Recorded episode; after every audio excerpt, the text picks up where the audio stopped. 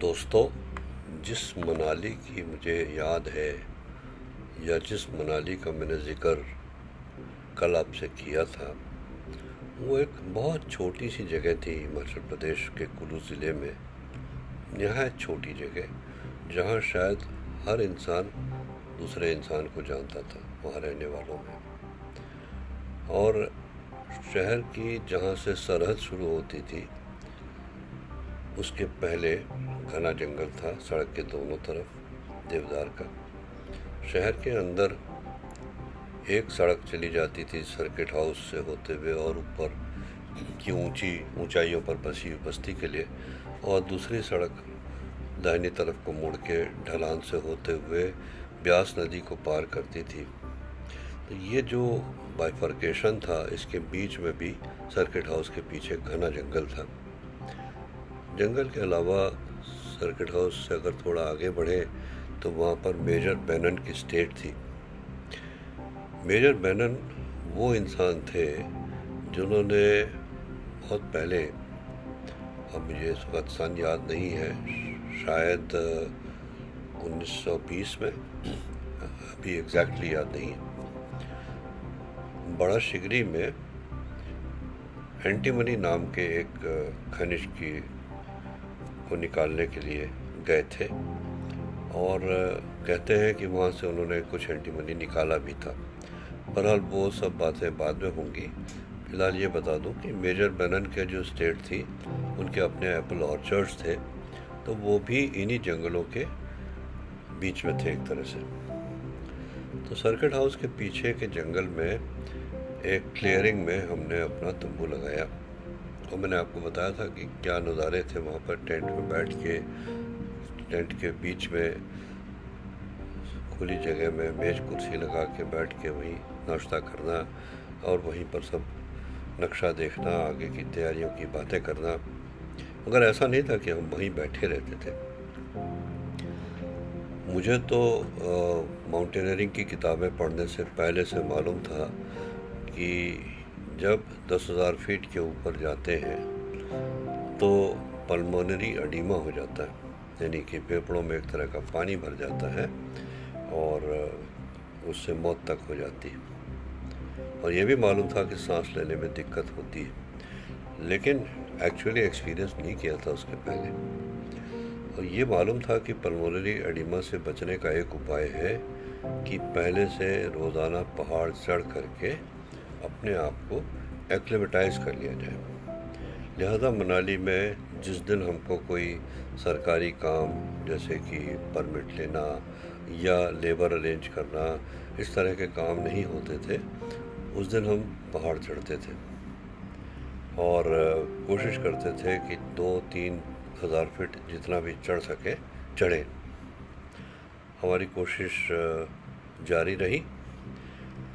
और पहले कुछ एक्सपीडिशंस जा चुके थे हमारे विभाग के तो उनमें एक लोकल आदमी था जो कि लेबर भी प्रोवाइड करता था और म्यूल्स भी प्रोवाइड करता था।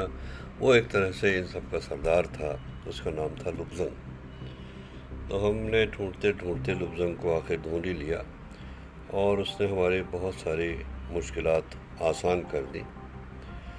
बस अब हमें ये करना था कि अपनी गाड़ियों में सामान को लाद के आगे जाना था, कोठी एक जगह है मनाली से, जो कि रोहतांग पास के बेस के करीब है, बेस से कोई दो तीन किलोमीटर पहले। कोठी पहुँचे तो वहाँ जैसा कि पहले भी मेरे साथ हो चुका है पीडब्ल्यूडी इंस्पेक्शन हाउस में जगह नहीं मिली, जो कि सड़क के किनारे है।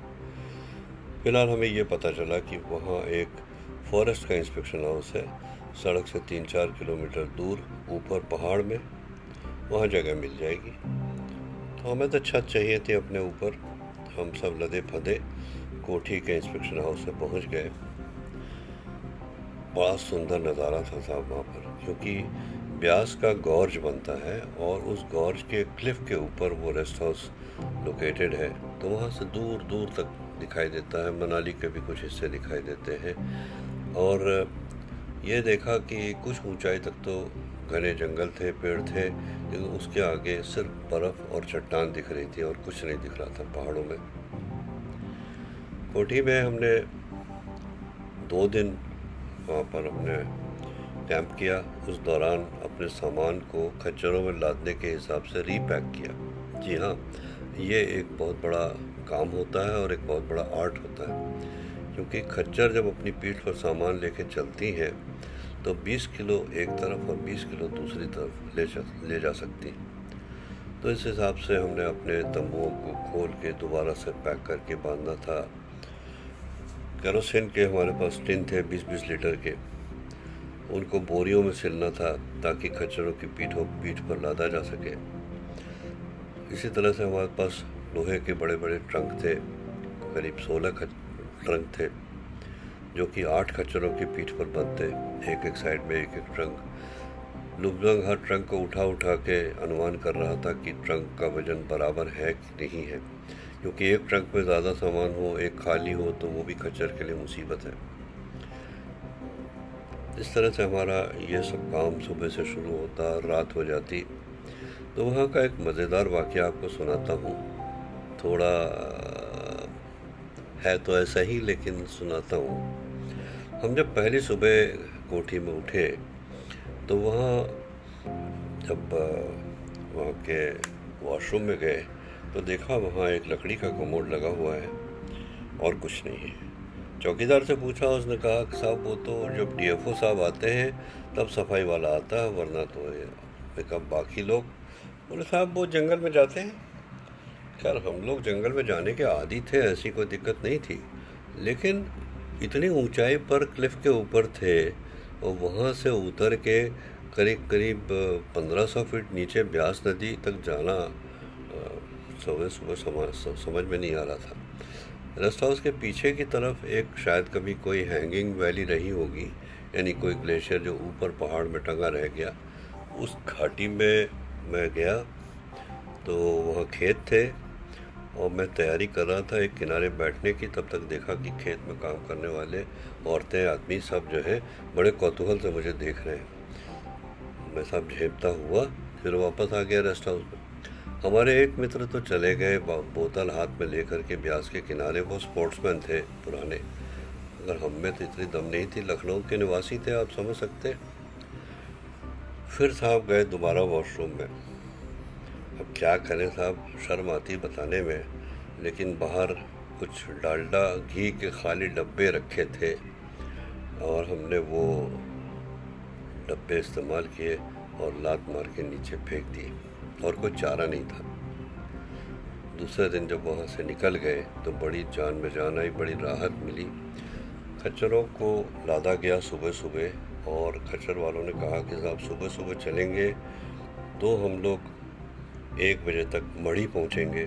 आपको रात को वहाँ रुकना पड़ेगा, क्योंकि ये आज आप रोहतांग पास नहीं पार कर सकते। रोहतांग पास की ख़ास बात यह थी कि तीन बजे के बाद बहुत भयंकर तूफ़ान आता था तो पैदल पार करना भी संभव नहीं होता था। और साहब हम मढ़ी से कोठी से पहुँचे राला।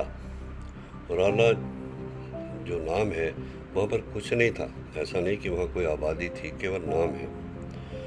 राला से चढ़ाई शुरू हुई। खच्चर वालों के लिए तो एक म्यूल ट्रैक था, यानी खच्चर का रास्ता। वो उस पर चले। हमसे बोले, साहब, आप इस पर चलेंगे तो बहुत लंबा हो जाएगा। आप लोग सीधा चढ़ जाइए। हम लोग सब सीधे पहाड़ में चढ़े। और वो जो चढ़ाई थी, हम आपस में मज़ाक करते थे कि फोर बाई फोर में चढ़ रहे हैं। यानी जीप जब चढ़ती है, चढ़ाई में नहीं चढ़ पाती तो उसमें गियर ऐसा होता था कि जिससे कि आगे के पहिए और पीछे के पहिए दोनों में ताकत होती थी और फोर फोर व्हील ड्राइव कहते थे। और जीप ऊपर चढ़ जाती थी आसानी से किसी भी रफ टेरेन में। हम लोग भी हाथ और पैरों की मदद से चढ़ रहे थे। सामने हमें क्या दिखता था? आप सोचिए स्लोप इतना स्टीप था कि सामने हमको अपनी ही नाक दिखती थी, धूप घास दिखाई देती थी चट्टानें दिखाई देती थी। पीछे मुड़ के देखते थे, डर लगता था कि अगर फिसल गए तो पता भी नहीं चलेगा कहाँ गए।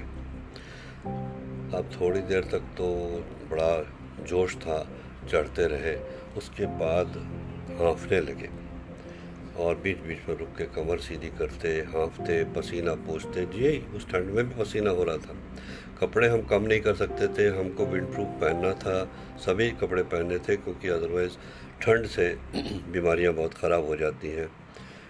चलते चलते चलते चलते टांगें टूट गई मगर हिम्मत नहीं टूटी और हम पहुँच गए मड़ी मड़ी एक छोटी सी फ्लैट जगह थी, जहाँ पर कि हमने पहले सोचा कि हम तंबू लगाएँ, मगर इतनी ज़्यादा ठंड, ठंडी हवा थी कि वहाँ पर हम तंबू लगाने की हिम्मत नहीं कर पाए। तो वहाँ पर दो तीन कॉटेजेस थे सरकारी, उनमें हमें रहने की जगह मिल गई और वहाँ जाके कमर सीधी करी। करीब चार बजे बाहर निकले और जो नज़ारा देखा आहा लगता था स्वर्ग में पहुँच गया जैसे। चारों तरफ़ बर्फ़ ही बर्फ़ बर्फ़ ही बर्फ़ और मड़ी से काफ़ी पहले पेड़ ख़त्म हो चुके थे। यानी हम अब ट्री लाइन के ऊपर आ गए थे। जो जोग्राफी में हमने पढ़ा था कि दस हज़ार फीट तक पेड़ होते हैं, वो ख़त्म हो चुके थे। और अब हम दस हज़ार फीट के ऊपर थे, लगभग साढ़े ग्यारह हज़ार फीट पर। और तेरह हज़ार दो सौ फीट की ऊंचाई पर था रोहतांग पास, जो कि हमारा अगला टारगेट था, जिसको हमने पार करके उस पार जाना था। तो रोहतांग की बातें तो मैं आपको फिर बताऊँगा। लेकिन मढ़ी से जो नज़ारा था, आज भी आँखें बंद करता हूँ तो मुझे वही दृश्य दिखाई देता है। पेड़, जंगल, बर्फ़, धूप, घास, बढ़िया और ठंडी हवा, इतनी ठंडी कि कानों में दर्द हो जा रहा था। हमारे ठंड के दांत किटकिटा रहे थे। तब मुँह में दांत भी थे, इसलिए किटकिटाते थे। तो फ़िलहाल अलविदा आज के लिए दोस्तों, फिर मिलूँगा। दूसरी बात।